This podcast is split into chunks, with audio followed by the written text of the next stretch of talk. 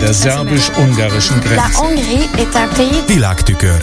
Nemzetközi lapszemle.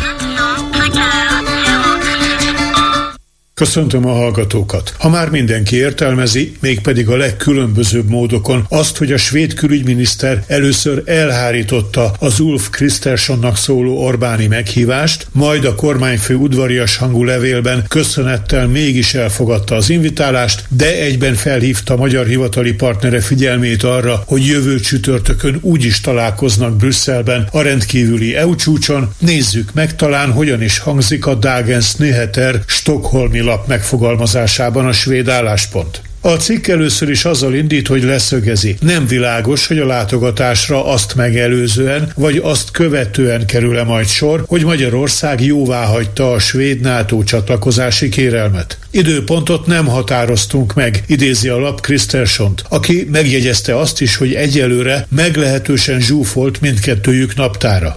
Továbbá, mint a Dagens Nyheter írja, Orbán az X, korábbi nevén Twitter közösségi médiában ugyan azt közölte, hogy a közös érdeklődésre számot tartó, megvitatandó témák közt szerepel a svéd NATO tagság kérdése is, magában a meghívó levélben erről nincs szó. Ennek nyomán Krisztelson azt válaszolta, hogy kész megbeszélést folytatni Orbánnal mindkettőjük számára alkalmas időpontban. A stokholmi lap szerint a miniszterelnök mind a mellett cáfolja, hogy bármilyen tárgyalás lenne készülőben a svéd NATO tagságról. Arról ugyanis nincs mit tárgyalni, hiszen Orbán Viktor a minap már megerősítette, hogy meg fog történni a ratifikálás. Van viszont Krisztelson szerint számos más téma, ami megvitatásra kínálkozik. Így érdemes lenne szót ejteni a JAS-39 Gripen harci gépeknek a közös repülési rendszeren belüli szerepéről, illetve Magyarország közelgő soros EU elnökségéről. Ennyit a Dagens Néheterből.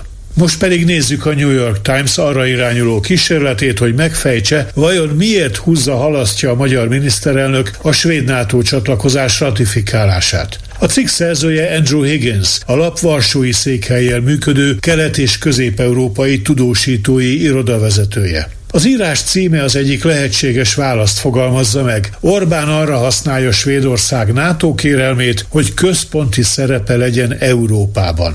Kisé bővebben kifejtve. Egyes elemzők szerint, írja Higgins, Magyarország álláspontjának egyetlen állandó eleme az, hogy Orbánnak, egy kicsiny kelet-európai ország vezetőjének ott kell lennie, ahol szeret lenni, a figyelem középpontjában, mint a nemzeti szuverenitás harcos védelmezője, akit körbeudvarolnak nála hatalmasabb nemzetek. Idézi Krekó Pétert, a Political Capital igazgatóját, aki lehetségesnek tartja ugyan, hogy geopolitikai megfontolások szintén szerepet játszanak, hiszen Orbán alatt Magyarország szorosra fűzte a kapcsolatokat Oroszországgal és Törökországgal. Ám szerinte ez a furcsa történet Orbán egójáról, politikai narcizmusáról is szól. Ha bajkeverő vagy, komolyan kell, hogy vegyenek. Ez az autoriterek jellegzetes vonása. Szimpadias tisztelet illeti az erős embert. A New York Times regionális főtudósítója azonban megszólaltatja Panyi Szabolcs oknyomozó újságírót is, aki kételkedik az egóról szóló teória helyességében. Szerinte a háttérben inkább valamilyen alku lehet Oroszországgal, bár erre nincs egyértelmű bizonyíték. Minden csupa rejtély, ha csak nem hiszel az összeesküvés elméletekben.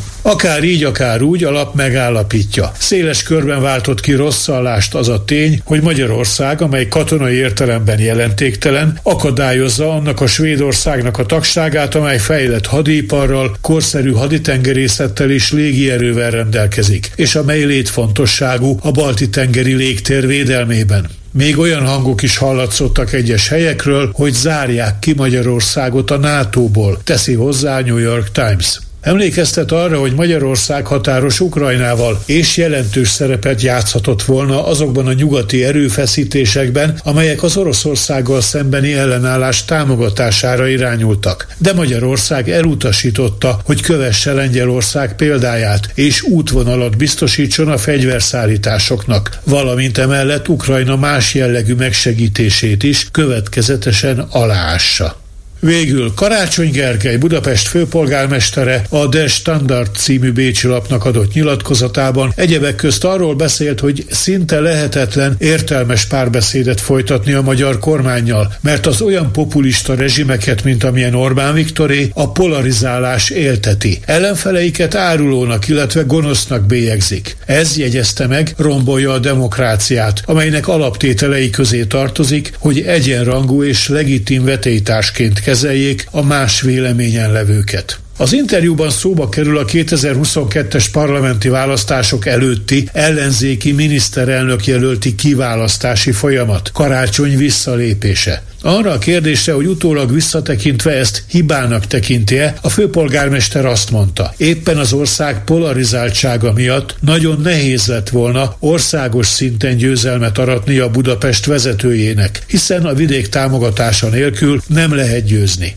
Nincs olyan személyes ambícióm, hogy miniszterelnök legyek, de ha Budapest főpolgármestere maradok, akkor természetesen tovább támogatom az ellenzéket, jelentette ki Karácsony Gergely a De Standardnak adott nyilatkozatában. Ez volt ma a Nemzetközi Média Szemle Kárpáti Jánostól. Köszönöm a figyelmüket. Der szerbus-ungarischen Grenze. Nemzetközi lapszemlét hallottak.